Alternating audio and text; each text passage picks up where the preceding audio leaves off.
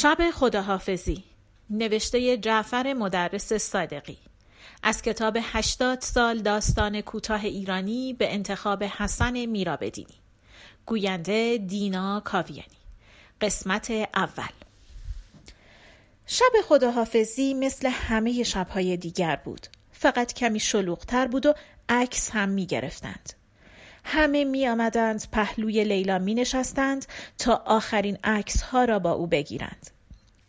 زن و شوهرها با هم این طرف و آن طرف لیلا می نشستند و زنها یکی یکی پهلوی او می نشستند و بچه ها یکی یکی و با هم پهلوی او می ایستادند یا روی دامنش می نشستند. فیروز شوهر لیلا حوصله عکس گرفتن نداشت. به اصرار راضیش کردند که دو تا عکس یادگاری دو نفره با لیلا بگیرد. فیروز داشت تخمه می شکست و توی یکی از عکس ها در حال تخمه شکستن افتاد. حتی چند لحظه دست از تخمه شکستن بر نداشت تا توی عکس در حال تخمه شکستن نیفتد. توی عکس دیگر تخمه نمی شکست و سرش را رو به لیلا برگردانده بود و به او نگاه می کرد. اما دست راستش را جلوی دهانش گرفته بود و لبخندی که همیشه به لب داشت پیدا نبود. دست بزرگش نیمی از صورتش را می پوشند. همه کس فیروز را با لبخندی که همیشه به لب داشت می شناخت و اگر این لبخند پیدا نبود نمی‌شد ثابت کرد که این فیروز است. صبح آن روز فیروز مثل هر روز رفت سر کار و تا عصر سر کار بود و عصر سر راه برگشتنش به خانه روزنامه خرید و به خانه که آمد سر جای همیشگیش روبروی نسیم خنک کولر نشست به روزنامه خواندن. لیلا داشت چمدانش را میبست و هیجان عجیبی داشت. توی حال و توی اتاقها گشت می‌زد و نمی‌دانست دنبال چی میگردد. چیزهایی را که توی چمدان چپانده بود بیرون میریخت و باز میچپاند روی هم و باز هم خیال می‌کرد چیزی را فراموش کرده و همه چی را به هم میریخت. فیروز حتی نیامد بالای سر او که ببیند چه کار می‌کند. زنگ در را که زدند مثل هر بار که زنگ می‌زدند لیلا را صدا زد که در را باز کند و از سر جایش تکان نخورد و فقط وقتی که صدای سعید و زنش را شنید پا شد و با آنها دست داد و احوال پرسی کرد به لیلا گفت چای حاضره؟ لیلا گفت نمی‌دونم ولی سری به آشپزخانه زد و سماور را روشن کرد و یک ظرف میوه از میوه هایی که توی یخچال بود جور کرد و آورد توی اتاق. سعید دوربین عکاسیش را هم با خودش آورده بود. همکار فیروز بود و هر بار که این دو به هم می رسیدند از شرکت و از کارهای اداریشان با هم حرف می زدند. و حالا هم داشتند از همان حرفهای همیشگی می‌زدند و از چیزهایی که صبح همان روز پیش آمده بود و کارهایی که فردا صبح اول وقت باید می‌کردند. زن سعید از لیلا پرسید خب لیلا خانم فردا چه ساعتی آزم هستید؟ لیلا گفت ساعت پنج صبح زن سعید گفت به سلامتی و دختر بچه چهار سالش را که داشت می‌رفت روی میز بغل کرد و نشاند روی صندلی پهلوی خودش. روی میز کار فیروز که پهلوی پنجره بود و آنقدر بزرگ بود که نیمی از اتاق را می گرفت همه چی بود. نقشه های تمام و نیمه تمام چراغ رومیزی، کاغذ، کیف، جوراب، لیوان، پاکت تخمه، نقاشی لیلا، نوار، ضبط صوت لیلا از نوارهایی که دم دستش بود یکی را بدون انتخاب گذاشت توی ضبط صوت و ضبط صوت را روشن کرد و راه انداخت. شد خزان بدی زاده بود. از میانه هایش از کمی پیشتر از اینکه بگوید دلم از غم خون کردی چه بگویم چون کردی پا شد رفت توی اتاق خواب سر وقت چمدان و در را باز گذاشت تا صدا بهتر برسد. این ترانه را خیلی دوست داشت و خیلی گوش می‌داد. اما این بار از اینکه می‌گوید برو ای از مهر و وفا آری برو ای آریز وفاداری اصلا خوشش نیامد. این جای ترانه اصلا خوب نبود و به جاهای دیگر نمی‌خورد. خدا خدا کرد کسی این قسمت را گوش نداده باشد. هیچ کس گوش نمی‌داد. فیروز و سعید با هم حرف می‌زدند و زن سعید با دخترشان کلنجار می‌رفت که ساکتش کند. گریه می‌کرد و نمیگذاشت صدا خوب برسد. آنجا که می‌گوید ها ها ها ها هه هه هه هه هو هو هو. هرچه را پهلوی چمدان روی زمین ریخته بود چپاند توی چمدان و در چمدان را به زور بست. بعدا باید سر فرصت نگاه دیگری به آن میانداخت.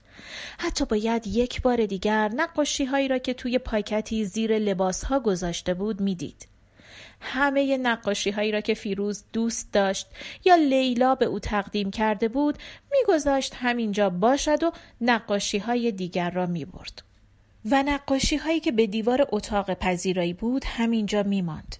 یکی از آنها کپیه‌ای بود از یکی از پورتره های سزان پورتری لوی آگوست در حال خواندن روزنامه. لیلا با دستکاری مختصری در چهره لوی آگوست آن شبیه چهره فیروز از آب درآورده بود و یک کپیه از تابلوی آندرو وایت تصویر دختر مفلوجی در الافزار که از دور به خانهش نگاه می کرد. بیشتر نقاشی های روی دیوار دورنما بود. کپیه از دورنماهای فرنگی. و یک نقاشی ایرانی هم بود پایین این نقاشی که تصویر مردی بود که افسار اسبی به دست داشت با خط ریز نوشته بود تقدیم به بهترین دوستم فیروز سعید و فیروز گرم حرف زدن بودند و زن سعید یک لحظه از دخترشان فارغ شده بود و او خودش را رسانده بود به میز کار فیروز و نقاشی لیلا را برداشته بود و باش بازی می کرد. لیلا به موقع سر رسید و کاغذ را با احتیاط از دست او گرفت و برد توی اتاق خواب گذاشت روی تاخچه روی دسته نقاشی هایی که قرار بود پیش فیروز بماند. این نقاشی را تازه دیروز تمام کرده بود. کپیه تصویری بود از یک شاهنامه قدیمی. رستم پای درختی خوابیده است و رخش دارد شیری را که به هوای دریدن رستم به او نزدیک شده از پا در می آورد. خوب از آب در نیامده بود چون این روزهای آخر وقت کافی برای نقاشی کردن نداشت. دوندگی های ویزا گرفتن و بلیت خریدن تمام وقت روزش را می گرفت و فقط شبها به نقاشی کردن می رسید. تازه اگر کارهای خانه می گذاشت. فیروز مثل سابق دست به سیاه و سفید نمی‌زد. فقط گاهی چای درست می‌کرد. آن هم به این دلیل که خودش خیلی اهل چای بود و از چای دم کردن لیلا ناراضی بود. به نظر او لیلا چای خشک به اندازه توی قوری نمیریخت یا زیاد میریخت یا کم و یا چای را میجوشاند یا دم نکشیده میریخت. بیشتر نقاشی هایی که برای فیروز میگذاشت نقاشی های دورنمای کپیه از روی نقاشی های فرنگی بود. فیروز بیشتر از این جور نقاشی ها خوشش می آمد. ولی لیلا مدت ها بود که از کپیه کردن دورنماهای فرنگی خسته شده بود و بیشتر نقاشی ایرانی می کشید. فیروز با اینکه می‌دانست که او از کپیه کردن دورنماها و پورتره های فرنگی خوشش نمیآید اصرار داشت که او از این جور چیزها بکشد. خود لیلا خوب می‌دانست که این کپیه ها اغلب باسمه از آب در میآید و دلش می‌خواست همه وقتش را سر نقاشی ایرانی بگذارد و سعی می‌کرد فیروز را هم به نقاشی ایرانی علاقمند کند و به اصرار برای او نقاشی ایرانی می‌کشید و فقط پای نقاشی های ایرانی را که برای او می‌کشید امضا می‌کرد. از این کپیه های فرنگی سه چهار تا بیشتر با خودش نمی برد. هرچه می برد نقاشی ایرانی بود و فقط همان دو ستایی را که به فیروز تقدیم کرده بود با خودش نمی برد. پارسال بسته ای از این نقاشی ها را به آدرس دوستی که در آلمان داشت پست کرده بود. دوستش چند تا از آنها را به قیمت خوبی فروخته بود و در نامش نوشته بود که این نقاشی ها اینجا خیلی مشتری دارد و اگر خواستی بیایی اینجا هرچه از این جور نقاشی ها داری با خودت بیار. اما این اواخر که رفتن او دیگر قطعی شده بود نامه ای از دوستش رسید که کمی نگرانش کرد. نوشته بود خیلی از ایرانی هایی که به اینجا آمده اند نقاشی می کنند و نقاشی ایرانی می کشند و می فروشند و قیمت ها پایین آمده و همه باسمه ای کار می کنند و اگر یکی هم پیدا شود که نخواهد باسمه ای کار کند نقاشیش میان این همه نقاشی های باسمه ای گم می شود و یا باید آن را به قیمت نقاشی های دیگر بفروشد و یا نقاشیش روی دستش میماند چون کسی قدر کارش را نمی‌داند. زنگ زدند. لیلا رفت در را باز کند و از پشت در صدای بچه ها را شنید و فهمید کی بود. نادر بود. همکار دیگر فیروز با زنش و بچه های تخصشان. همین که وارد شدند سر و صدا و شلوغی شروع شد. حال و اتاق کار فیروز که اتاق پذیرایی هم بود مثل کلاس درسی بود که معلم ندارد و همه شاگردها با هم حرف می‌زنند و توی سر و کله هم می‌زنند و گوش هیچ کس بدهکار مبصر نیست. مبصر این کلاس لیلا بود. اما چون می‌دانست که نمی‌تواند ساکتشان کند کاری نمی‌کرد و فقط گوشهای پهلوی میز کار فیروز نشسته بود و نگاهشان می‌کرد. تازه امشب آخرین شبی بود که اینجا بود و بهتر بود چیزی نمی‌گفت و میگذاشت هر کاری دلشان می‌خواست می‌کردند. فیروز ضبط صوت را خاموش کرد و از زیر میز توپ بزرگی درآورد و داد به بچه ها که توی حال بازی کنند. بزرگترها بیشتر از بچه ها سر و صدا می کردند. اما بچه ها نمی گذاشتند صدای بزرگترها به همدیگر برسد. نادر مرد شوخی بود. قیافه خندهداری داشت. همیشه کت و شلوار می پوشید. حتی وقتی که هوا خیلی گرم بود. مثل همین حالا و ریش بلندی داشت که تا روی سینه اش می آمد.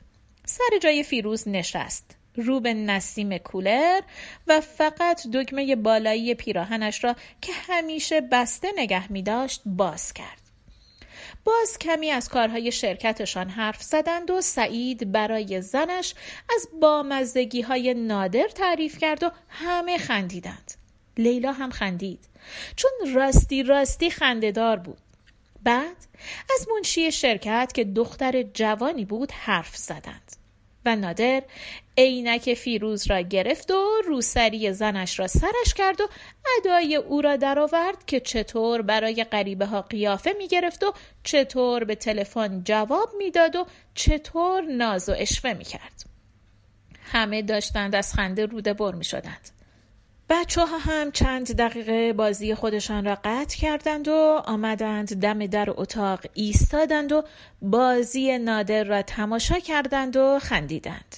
بعد نادر چند تا لطیفه نشنیده گفت و چند تا حکایت از شیرینکاری های زمان دانشجوییش تعریف کرد.